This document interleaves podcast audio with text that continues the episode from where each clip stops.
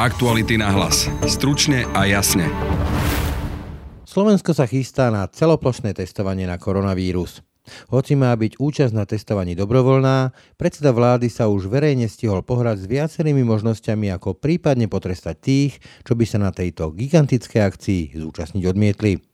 Ústavný právnik Vincent Búňák ale pred takýmito právnymi experimentmi dôrazne varuje. Je to potom naozaj na vláde, aby sa možno poučila aj z tých chyb, ktoré tu boli, lebo generálna prokuratúra samotná dáva upozornenie voči tým opatreniam úradu verejného zdravotníctva. Preto myslím, že to aj povedal ten americký prezident, že keď robíte tú istú vec dvakrát po sebe a očakávate iný výsledok, no tak je to bláznostvo. Hej. Takže nemali by sme už proste opäť robiť tú istú chybu, ktorá sa stala. Poďme to robiť tak, ako to hovorí ústavný text a neimprovizujme. Deti a ich právo na vzdelanie by sa nemali stať obeťou boja proti pandémii. Hovorí sa to v otvorenej výzve s názvom Dajme deťom hlas v čase pandémie. Tá žiada kompetentných, aby sa v prípade ďalšieho zatvárania škôl neuchylovali k jednoduchým, celoplošným a najmä časovo neurčitým riešeniam. Mali by sme si stanoviť vzdelávanie detí ako našu prioritu, a to aj v tejto dobe. Tlmočí pointu výzvy jedna z jej iniciatoriek, Andrea Hajduchová. Chceme vedieť, aká je príprava na tie opatrenia naozaj. Potom naozaj, aby sa to nedialo takto z jedného dňa na druhý. A potom naozaj to, čo je veľmi dôležité, a to je pozrieť sa aj možno, ako sa to deje v zahraničí. Treba aj Írsko. Aktuálne má obmedzené dokonca vychádzanie z domácnosti na nejaký počet metrov, ale školy fungujú ďalej, pretože premiér povedal, že deti nemôžu byť proste porazené v tejto situácii.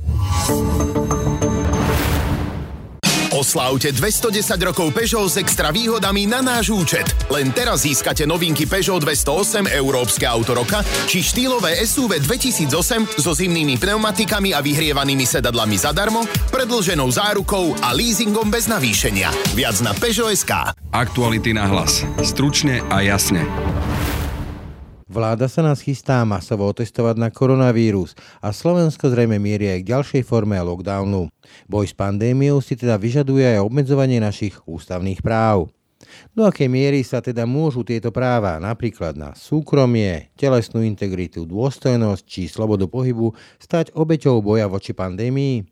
V aktualitách nálaz na to odpovie ústavný právnik Vincent Buňák.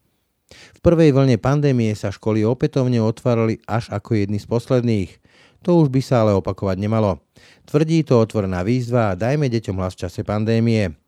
Ako sa teda vyvarovať chýb z prvej vlny, ktorých dôsledkom je, že do distančného vzdelávania sa u nás nezapojilo vyše 50 tisíc detí? V dnešnom podcaste to prezradí jedna z iniciatoriek výzvy. Je štvrtok, 22. októbra. Počúvate Aktuality na hlas. Pekný deň vám želá Brani Robšinský. Aktuality na hlas. Stručne a jasne. Telefonická linka má spája s ústavným právnikom Vincentom Buňákom. Dobrý deň.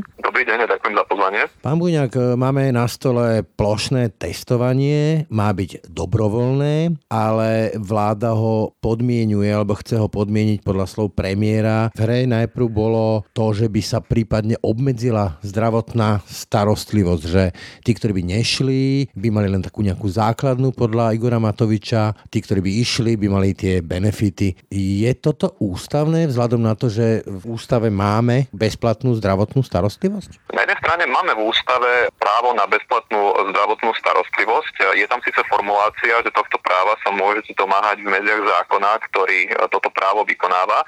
Ani samotný zákon však nesmie vyprázdniť obsah toho základného práva a rovnako nesmie zákonodarca konať pri tomto svojvoľne. A ja sa domnievam, že toto v takom rýchlom kolobehu, ako to bolo prezentované, že tí ľudia majú naozaj dva termíny, z ktorých sa musia zúčastniť, inú možnosť nemajú a mala by tam potom byť teda takýto zásah do tohto základného práva, tak to sa domnievam, že toto nie je v súlade s princípmi právneho štátu, predovšetkým so zákazom svoj vôle a naozaj mali by sme sa na to skôr pozerať podozrievavo z hľadiska ochrany základných práv, lebo ide naozaj o dôležité základné právo. Potom prišlo do hory to, že ak teda ľudia nepôjdu na to plošné testovanie, tak vlastne by boli v karanténe. Toto by bolo v poriadku, takto, že obmedziť ich v úvodzovkách osobnú slobodu? Domnievam sa, že nenachádzame v tomto oporu v ústavnom texte. Vysvetlím prečo. Lebo pokiaľ sa my nachádzame v núdzovom stave, tak e, musíme sa držať textu ústavy, ktorý hovorí, že keď ste v núdzovom stave, postupuje sa podľa článku 51 odsek 2 našej ústavy. Ten hovorí, že rozsah povinností, ktoré môžete ukladať počas núdzového stavu, tak ten rozsah ustanoví osobitný ústavný zákon, ktorým je ústavný zákon o bezpečnosti štátu. No a v tomto ústavnom zákone je takých 12 okruhov povinností, ktoré môže vláda v nevyhnutnom rozsahu a na nevyhnutný čas prikázať. Keď sa sústredíme na interpretáciu tých 12 okruhov povinností, tak musíme vychádzať aj zo ďalšieho textu ústavného zákona o bezpečnosti štátu. Na pri núdzovom stave tam tých 12 okruhov ani jeden z nich neumožňuje vám prikázať zo strany vlády občanom, neumožňuje vám prikázať nutený pobyt v obydli. Toto máte možnosť urobiť v rámci výnimočného stavu, to je iný článok toho ústavného zákona, nie článok 5. No ale v rámci toho výnimočného stavu my sa dnes nenachádzame. My sme v núdzovom stave, výnimočný stav by sa ani v tejto situácii vyhlásiť nemohol. Čiže pokiaľ vláda chce postupovať tak, ako to predpokladá ústavný text a chcela by naozaj uložiť povinnosť tej domácej izolácie pre tých, ktorí by sa toho dobrovoľného, v úvodzovkách dobrovoľného celoplošného testovania nezúčastnili, no tak mala by pristúpiť k tomu, že by túto formuláciu, ktorá sa nachádza pri výnimočnom stave, vložila aj do časti, ktorá sa týka núdzového stavu. To znamená, že aj pri núdzovom stave by ste mohli prikázať nutený pobyt v obydli, lebo ten nutený pobyt v obydli je rozdiel proti obmedzeniu slobody pohybu a pobytu na určený čas. Vyslovene nutený pobyt v obydli to je domáca izolácia. Čiže ako by mala vláda postupovať, keď by toto chcela nariadiť ako taký trest za to, že sa niekto nezúčastní toho celoplošného testovania, tak musíte ísť e, Národnej rady, predložiť to ako vládny návrh ústavného zákona. Môžete to robiť aj v skrátenom legislatívnom konaní. Potrebujete na to získať 90 poslancov minimálne, ktorí vám ten návrh ústavného zákona schvália. Následne tam nie je potrebné čakať na uplatnenie veta pani prezidentky, lebo pri ústavných zákonoch veto prezidenta nemôžete použiť. Išlo by to do zbierky zákonov, následne by to mohla potom vláda aktivovať a potom by boli k dispozícii také dva scenáre.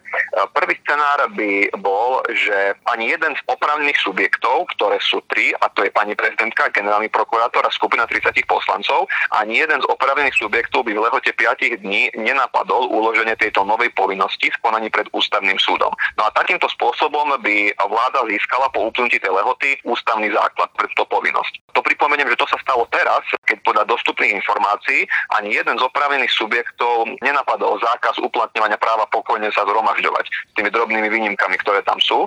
A preto minimálne do 14. novembra s tým nikto okrem vlády nepohne, keďže núzový stav je vyhlásený na 45 dní, čiže október 31 dní a potom ešte 14 dní do 14. novembra, čiže do tohto termínu s týmto zákazom uplatňovania práva pokojne sa zhromažďovať nikto nepohne.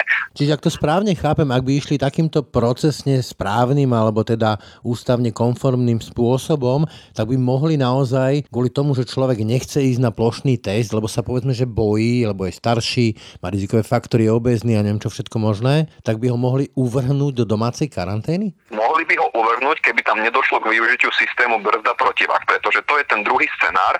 Keby to nenapadol nikto, ako sa to stalo teraz, lebo právo pokojne sa zhromažďovať je tiež dôležité a nenapadol jeho zákaz nikto, tak eh, toto by bola jedna možnosť, ale predpokladám, že tu už by došlo k využitiu toho systému brzda protivách, ktorý sa prejavuje v tom, že existujú tie tri subjekty, ktoré to môžu ústavnému súdu navrhnúť na preskúmanie. Čiže napríklad pani prezidentka alebo generálny prokurátor alebo skupina 30 poslancov by túto domácu izoláciu podali ústavnému súdu na preskúmanie a tam by potom boli dve možnosti. Buď by ústavný súd povedal to, čo povedal pred niekoľkými dňami, keď e, konštatoval, že vyriešenie samotného núdzového stavu bolo v súlade s ústavnými predpismi, čo konštatoval 13 hlasmi. Bolo tam síce odlišné stanovisko k odôvodneniu, ale nie po výroku rozhodnutia. Čiže toto by bola jedna možnosť. A druhá možnosť, osobne si myslím, že zrejme pravdepodobnejšia, tak táto možnosť by bola, že by povedal, že takáto domáca izolácia nie je v súlade s ústavnými predpismi, napríklad preto, lebo nie je prikázaná v nevyhnutnom rozsahu. Čiže, čiže, zásada proporcionality by nebola dodržaná? Zásada proporcionality, ale to je dôležité povedať, ústavný súd nemôže konať bez návrhu. To znamená, že keď mu nikto návrh nepodá z tých opravných subjektov, on exofo nemôže konať, lebo exofo koná pri zrušení amnestii napríklad, keď odporujú princípom demokratického právneho štátu. To je tá jedna výnimka.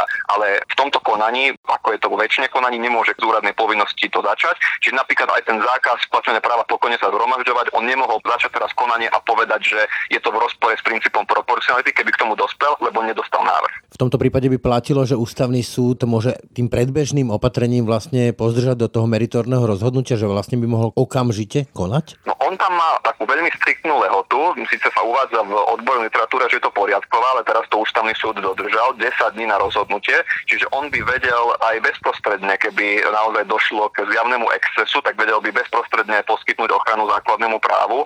A na to má ústavný súd slúžiť, no a na to má slúžiť aj proces výberu sudcov ústavného súdu, aby tam boli také osobnosti, ktoré si týchto súvislostí sú vedomé. Teraz z tej teórie, keby teda postupovala vláda takto, poďme späť do tej reality. V tej realite, ak by teda vláda nešla týmto spôsobom, ak by jednoducho bolo plošné testovanie a platil by súčasný právny stav, človek, ktorý by sa nezúčastnil toho testovania a nemal by povedzme, že ten negatívny test zastavila by ho hliadka na ulici, tak mala by právo ho nejakým spôsobom represívne donútiť buď k tej pokute, alebo dokonca ho zahnať do tej nejakej izolácie, karantény? Ja sa obávam, že môže dôjsť k tomu, že sa prikáže tento nutený pobyt v obydli prostredníctvom opatrenia Úradu verejného zdravotníctva, lebo aj teraz sa tam dostala taká formulácia, ktorá vlastne hovorí, že keď je to nevyhnutné, tak on, ten Úrad verejného zdravotníctva nariaduje aj ďalšie opatrenia, aj bližšie nešpecifikované.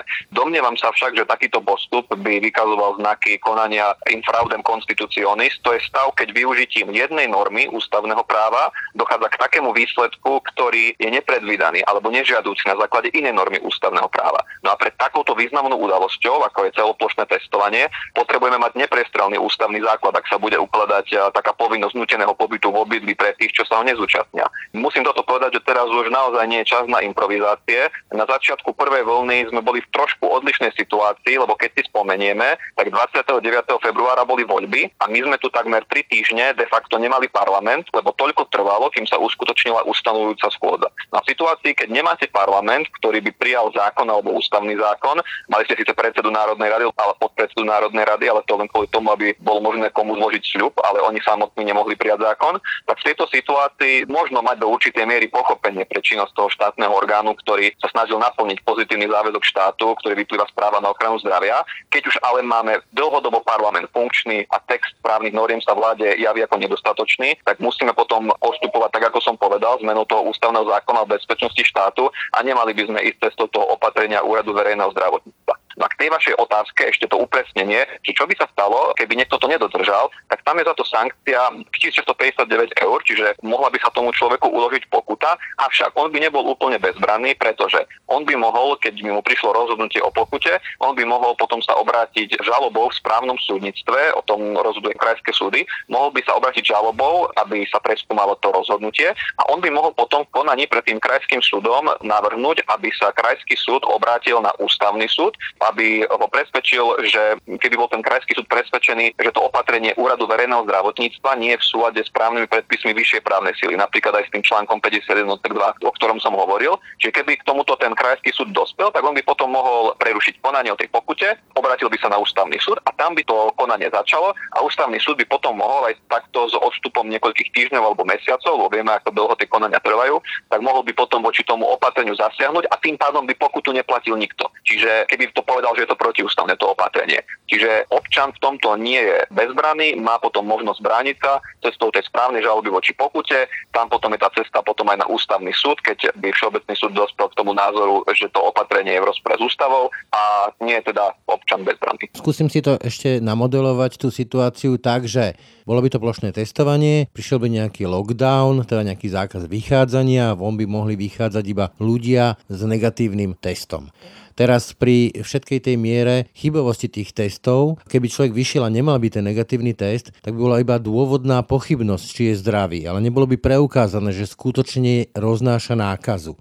V takom prípade bolo by teda možné, aby štát voči nemu konal, či už pokutami, alebo tou karanténou, alebo teda zahľaním do karantény, v mene toho ústavného práva občanov na zdravie a povinnosti vlády chrániť to zdravie jeho spoluobčanov? To závisí od toho, že ako veľmi to naformulujú do toho opatrenia úradu verejného zdravotníctva. Lebo keď si pamätáme na tie predchádzajúce opatrenia, oni boli tak veľmi rozsiahle a tak mnoho povinností sa v nich ukladalo, že naozaj, keby sa touto cestou, ktorú neodporúčam a ktorá hovorím, že je právne spochybniteľná, tak keby sa touto cestou išlo, tak e, je tam potom tá sankcia v podobe pokuty, hej, tých 1659 eur. A je to potom naozaj na vláde, aby sa možno poučila aj z tých chyb, ktoré tu boli, lebo generálna prokuratúra samotná dáva upozornenie voči tým opatreniam úradu verejného zdravotníctva.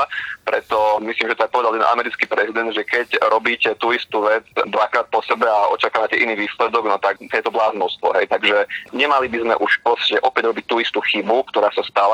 Poďme to robiť tak, ako to hovorí ústavný text a neimprovizujme. Ja zase poznám tak, že keď sa niečo deje prvý raz je to tragédia, druhýkrát je to fraška ale zostanem ešte u tejto témy v otázke povinnosti alebo dobrovoľnosti, lebo pôvodne sa diskutovalo aj o povinnom, či už testovaní, v môže byť napríklad povinné očkovanie. Sú možné takéto veci prikázať občanom, teda dať povinné, či už očkovanie, alebo teda teraz to testovanie? K tomu máme rozhodnutie ústavného súdu PLUS 10 2013, kde ústavný súd riešil súlad povinného očkovania, ktoré je na zákonnej úrovni, napríklad pri tých malých deťoch, s ústavou. Predovšetkým s právom na ochranu súkromia, s telesnou integritu osoby.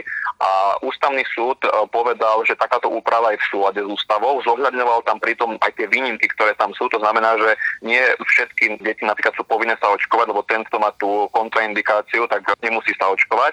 Ale ten samotný koncept ústavný súd nezavrhol a potom to konanie ústavného súdu bolo povedané, že je to v súlade s ústavou. Čiže je možné vlastne nariadiť občanom aj povedzme, že plošné očkovanie alebo testovanie? Plošné tak, že bez výnimiek nie. Pretože aj ústavný súd to takto povedal, že on zdôrazňoval pri tom očkovaní detí, že sú tam výnimky. To znamená, že keby ste to urobili bez výnimiek, tak to urobiť nemôžete, ale čo je dôležité ešte povedať, že vy nemôžete fyzicky toho človeka donútiť, aby on sa podrobil očkovaniu. Túto hranicu štát nesmie prekročiť, že by napríklad prišiel príslušník ozbrojených síl a násilím niekoho chytili a mu tú očkovaciu látku dali. Hej, to je samozrejme neakceptovateľné. Čiže je to možné podmieniť napríklad pokutou, lebo toto sa deje dnes, že keď niekto odmietne zaočkovať dieťa a nespadne do tej výnimky, tak potom je tam pokuta, myslím, okolo 330 eur, ktorá sa má platiť. A tiež tu bola diskusia, keď si spomeniete, v minulom volebnom období sa navrhovalo, ministerka zdravotníctva predložila ten návrh zákona, aby ten, kto nebol zaočkovaný, aby nemohol ísť do materskej škôlky, hej, aby nemohol byť prijatý. S výnimkou tých, čo potom dovršili 5 rokov. Ale nebolo to schválené, lebo sa tam možno zohľadňovalo to, že išlo by o zásah do práva na vzdelanie. Čiže sú tu prostriedky, akým štát môže vlastne sankcionovať to, že niekto sa nepodrobí tej povinnosti. Ako som hovoril, tá pokuta. Ústavný súd vo tej veci PLUS 10 2013 pri povinnom očkovaní detí povedal, že je to v súlade s ústavou. Že vás preruším, prebačte. Hovoríte, že je to možné podmieniť nejakými pokutami. Bolo by možné ísť do takého konceptu, objavilo sa to napríklad v zahraničí, také úvahy, že povinne povedzme, že očkovať, ak to nepôjde, tak miesto pokuty bude mu obmedzený povedzme, že prístup do verejných priestorov, čo viem, typu kina, divadla, nákupné centra, proste verejný priestor. Musí zohľadňovať princíp proporcionality. Alebo tá sankcia, to je lepšie to slovo, lebo pokuta je finančná, sankcia môže byť aj iná, čiže aj tá sankcia musí zohľadňovať princíp proporcionality. A keby k tomuto už došlo, tak naozaj tam by už vystavali pochybnosti o tom, že či toto je primerané a že či nemáte tu šetrnejšie prostriedky, akým by ste to mohli dosiahnuť, lebo naozaj, že keby napríklad si predstavíme ten človek, ktorý dobre nie je očkovaný, ale poviem teraz e, taký možno absurdný príklad, ale prišiel by do toho divadla v skafandri, tak je to naozaj nevyhnutné, aby ste mu zakázali tam ten prístup, hej, keďže je zjavné, že on teda nemôže cez ten skafander niekoho nakaziť, alebo je tam proste minimálna šanca, že by sa to stalo. Čiže máte voliť potom šetrnejšie prostriedky, keď viete ten sledovaný cieľ dosiahnuť a toto by bol jedným z nich. Dnes na úrovni toho povinného očkovania detí je tam tá finančná pokuta. Čiže ak to zhrniem, v ústave máme právo na zdravý a život, vláda má povinnosť chrániť zdravý a život, zhodneme sa asi všetci, že to sú najvyššie hodnoty, ale z hľadiska práva nie sú to absolútne hodnoty, nie je možné im podriadiť úplne všetko, všetky naše práva, či už na telesnú integritu, súkromie, slobodu pohybu a tak ďalej? Existujú absolútne práva a relatívne práva. Relatívne práva sú tie, do ktorých môžete zasiahnuť po splnení podmienok testu proporcionality. Právo na život je relatívne právo, lebo napríklad aj keď máte povedzme nutnú obranu a niekoho by ste v rámci nutnej obrany, teda pri obrane svojho života postrelili a ten človek by zomrel, tak by ste nemohli byť za to postihnutí, keby ste splnili podmienky pre nutnú obranu. Rovnako keď máte povedzme právo na súkromie, tak tam sa tiež zdôrazňuje, že právo na súkromie nie je absolútne, ale je relatívne a nie každý zásah do práva na súkromie je aj neústavným zásahom. Existujú zásahy, ktoré sú ústavne akceptovateľné a zásahy, ktoré sú ústavne neakceptovateľné.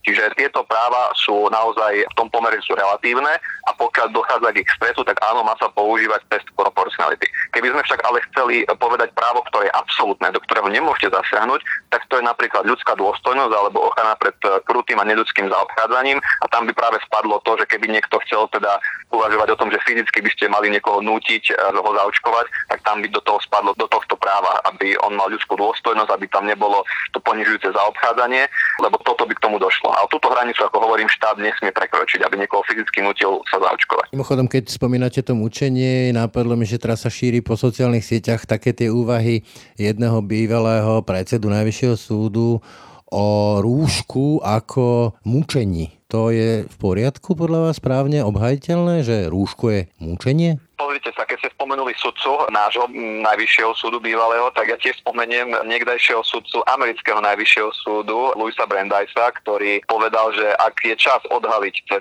diskusiu, klam a blúdy, tak prostriedkom nápravy je viac prejavu a nie vynútené ticho. Čiže nemali by sme voči týmto klamom a blúdam proste robiť to, že by sme to robili cez nejaké vynútené ticho, že by to nemohli hovoriť a naozaj prostriedkom nápravy je viacej prejavu a to povedal aj prezident Masaryk, že demokracia to je diskusia. Čiže verím, že v tej slobodnej súťaži myšlienok potom prevládnu tie názory, ktoré sú podložené vedecky a ktoré nie sú hoaxami. Trošku ste mi ušli od otázky, či teda je právne obhajiteľné tvrdiť, že nosenie rúška alebo prikaz nosiť rúško je mučenie. Samozrejme, že nie, pretože toto mučenie má svoj význam samozrejme, hej, a nemali by sme ho degradovať cez uh, takéto pojmy, lebo potom aj keď napríklad niekto musí byť, povedzme, bezpečnostným pásom v aute priputaný, tak je to mučenie. No samozrejme, niekto môže mať svoj názor, že je to pre neho mučenie, ale ako sa hovorí, že môžete mať vlastný názor, ale nemôžete mať vlastné fakty, takže od toho by sme sa mali ďalej oprieť. Mučenie takto nevyzerá. Tak to bol rozhovor bez rúška s ústavným právnikom Vincentom Buďankom. Ďakujem za rozhovor. Ďakujem aj ja všetko všetko dobré, do počutia. Na telefonické linke mám Andreu Hajduchovú, novinárku a iniciatorku otvorenej výzvy s názvom Dajme deťom hlas v čase pandémie. Dobrý deň, počujeme sa? Dobrý deň, áno, počujeme sa. Takže prichádzate s otvorenou výzvou, z ktorej by som zacitoval aspoň e, zo dva riadky. Vzdelávanie zostáva v európskych krajinách kľúčovou prioritou aj počas boja s pandémiou. Rovnako by tomu tak malo byť i na Slovensku. Vzdelanie spolu s rozvojovými aktivitami detí je nenahraditeľné pre ich duševné a telesné zdravie a budúci úspešný život. Preto žiadate vládu, aby aj tie ďalšie orgány, aby vlastne postupovali v rámci prípadného okliešťovania vzdelávania alebo presunúť do tej onlineovej formy s úctou, s tým, že vzdelanie je priorita a aby tomu predchádzala nejaká príprava a bol pri vzdelávaní prioritou čo najrychlejší návrat do normálu. Teda čo vlastne chcete od tých kompetentných, od vlády a tých krízových štábov, čo sa týka tých možných hrozieb, že povedzme závoru aj druhý, prípadne možno aj prvý stupeň základných škôl?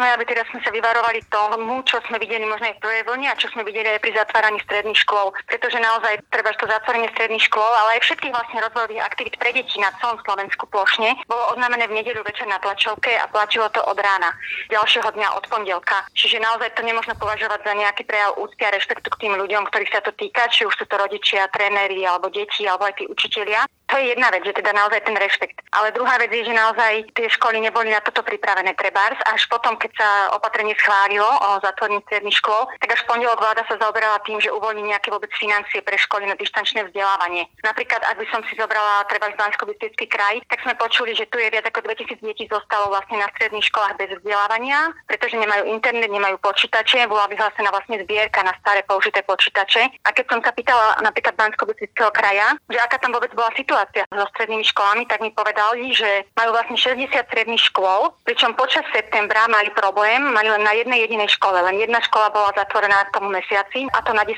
dní. A čo sa týka tried, tak mali zatvorených 16 tried. Čiže naozaj to je ďalší ten rozmer, že nerozhodovať nejak celoplošne, ale naozaj sa proste pozrieť na tú situáciu, kde je aká, až do toho naozaj najposlednejšieho okamihu, kým je to možné. Ak vás e, preruším, e, ja by som vás doplnil, že vlastne v rámci tej skúsenosti z prvej vlny pandémie, tak do dištančného vzdelávania nebolo zapojených 52 tisíc detí, to je 7,5% a 128 tisíc detí, čo je takmer 20% sa neučilo cez internet. Čiže ak vás správne chápem, chcete to lokálne a chcete to ako akýsi posledný krok s tým, že by bol nejaký čas na prípravu, zatváranie škôl? No áno, určite, aby to teda naozaj, takto to bolo to aj sľubované, veď celé leto sme počúvali o tom, že pandemický plán je pripravený na regionálne riešenia a naozaj zrazu z nedele na pondelok prišlo k zmene, na ktorú teda sme počítali. To je jedna z vecí. A najmä, čo teda je také šokujúce, že sa to naozaj deje bez nejakých časových hraníc. Proste zatvorili sa stredné školy neobmedzenie, naviazanie na kozavý medián, čo samotný pandemický plán vlastne hovorí, že kozavý medián nebudeme viacej používať. Ale akože ja nie som epidemiolog ani odborník, keď si povieme, že naozaj situácia je naozaj vážna, ale v tomto prípade naozaj musíme hovoriť, že chceme počuť, chceme vedieť, aká je príprava na tie opatrenia naozaj. Potom naozaj, aby sa to nedialo takto z jedného dňa na druhý. A potom naozaj to, čo je veľmi dôležité, a to je pozrieť sa aj možno, ako sa to deje v zahraničí. A to je teda ten prvý bod tej výzvy, že vzdelávanie je priorita. My naozaj vidíme, že teda aj Írsko aktuálne má obmedzené dokonca vychádzanie z domácnosti na nejaký počet metrov, ale školy fungujú ďalej, pretože premiér povedal, že deti nemôžu byť proste porazené v tejto situácii. Podľa mňa to aj vo Francúzsku. Lídrov, presne tak. Doplnil by som, že vy tam máte ďalší bod, e, že rýchly návrat do normálu. Čo to znamená rýchly návrat do normálu? Lebo hrozí nám tu naozaj opäť e, celoslovenský lockdown. No, čo najskorší možný. Nemôže to byť proste naozaj, že povieme, že zatvárame a nevidíme konca. Lebo to sme videli vlastne v prvej vlne a tomuto naozaj by sme sa mali vyhnúť, lebo v prvej vlne vieme a všetci si pamätáme, že školy boli proste otvárané ako absolútne posledné aj po nákupných centrách, po svadbách, po kostoloch boli vlastne otvárané v jednom balíku s nočnými klubmi. Čiže naozaj podľa mňa sme v situácii, keď krajina by si mala povedať, čo sú pre ne dôležité veci. A tá dôležitá vec by mala byť vzdelávanie, pretože to, ako sa stavíme k vzdelávaniu, vidíme napríklad nakoniec aj v našich nemocniciach, kde nemáme lekárov, medici sú proste v zahraničí, kde pomáhajú a nie u nás. Vidíme to vlastne aj v tých školách nakoniec, kde proste mladí ľudia odchádzajú a nechcú učiť. Keď si proste nepovieme, čo sú naše priority a nebudeme sa ich držať aj v takýchto ťažkých časoch, tak proste tam bude smerovať táto krajina a táto spoločnosť. To ste mi narali na smeč, čo sa týka tej úrovne, lebo máme aktuálny prieskum, e, čo sa týka učiteľov a ten hovorí o tom, že až tretina, celá tretina učiteľov verí hoaxom a takým tým teóriám o tom, že vlastne nás idú testovať, aby nám zaviedli čipy a ovládal nás tu nejaký nový svetový poriadok. No tak ako pošlem deti do školy, aby ich tam toto učili? To je taká možno otázka rodičov. Toto povedať, že vlastne je to aj obraz toho presne, kde na akej úrovni je to naše vzdelávanie a kto tu zostáva, kto má snahu vlastne učiť a ochotu učiť, ale ja by som stále hovorila o tom, že aj v tom prieskume to bola myslím tretina učiteľov a stále máme veľkú väčšinu, ktorá naozaj sa snaží a myslím, že aj vy takí poznáte a ja takisto, ktorí naozaj robia aj nad rámec tých svojich povinností, snažia sa naozaj myslieť na tú budúcnosť detí a vychádzať im v ústretí. A tí sa napríklad aj teraz nám ozývajú, lebo ja to vidím, napríklad aj tej prvej vlne sme to videli, že boli učitelia, ktorí proste venovali svoj čas a roznašali pracovné listy rómskym deťom proste domov, aby mohli pracovať a aspoň nejakým spôsobom sa vzdelávať. My sa teraz ohlasujú, lebo nie sú to len školy, ale sú to naozaj také tie rozvojové aktivity, ktoré sú dôležité pre tie deti. Tak naozaj sa snažia, sú to často trenery, ktorí to robia vo voľnom čase, čiže svoj voľný čas venujú tomu, že deťmi športujú a snažia sa aj v týchto opatreniach aspoň nastaviť tie pravidla tak, že cvičia so 6 člennými skupinkami, čo ich stojí samých ešte viac ďalšieho voľného času na úkor možno svojej rodiny.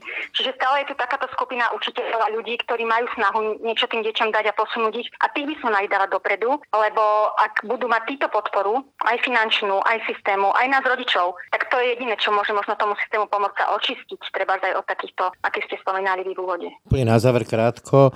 Vidíme to vo viacerých oblastiach, čo sa týka nejakej prípravy na tú druhú vlnu a možného ďalšieho lockdownu, že asi sa to nejako zanedbalo. Z vašich informácií ako rodiča, povedzme aj ako iniciatorky tejto otvorenej výzvy, myslíte si, že školstvo nie je pripravené na tú opätovnú fázu prípadného online vzdelávania? Ja napríklad vidím, že je pripravené aktuálne na ten plán, ktorý bol prijatý, teda na ten semafor. Napríklad, čo sa týka mojich detí, aby som povedala, sú to dve školy v Bratislave, dve rozdielne školy a zatiaľ akože na jednej škole, kde mám prváčku, bola zatvorená dvakrát jedna štvrtá trieda a škola funguje proste naozaj ďalej, čiže nevidím dôvod, prečo by učitelia fungujú, chcú a teda jedna trieda, tá štvrtácka bola dvakrát zavretá na ten stanovený počet dní, neviem, teraz 10 dní to myslím je.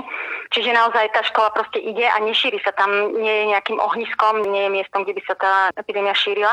Takisto u staršej druhej cery, ktorá je na úplne inej základnej škole, tam naozaj celý september fungujú tak, že nemajú problém a neboli zatvorení ani október. Čiže tento systém je pripravený a mal by naozaj bežať a podľa mňa čo najdlhšie, ako sa dá. No a paralelne určite je to tá príprava na online výučbu, ktorá, ako som už povedala, my sme počuli, že školy dostali peniaze pred začiatkom školského roka na nejaké dezinfekcie a hygienické pomocky, ale nedostali na nejakých IT support, IT podporu alebo na nejaké počítače a podobne. Toľko Andrea Hajduchová, ďakujem. Ďakujem aj ja veľmi pekne.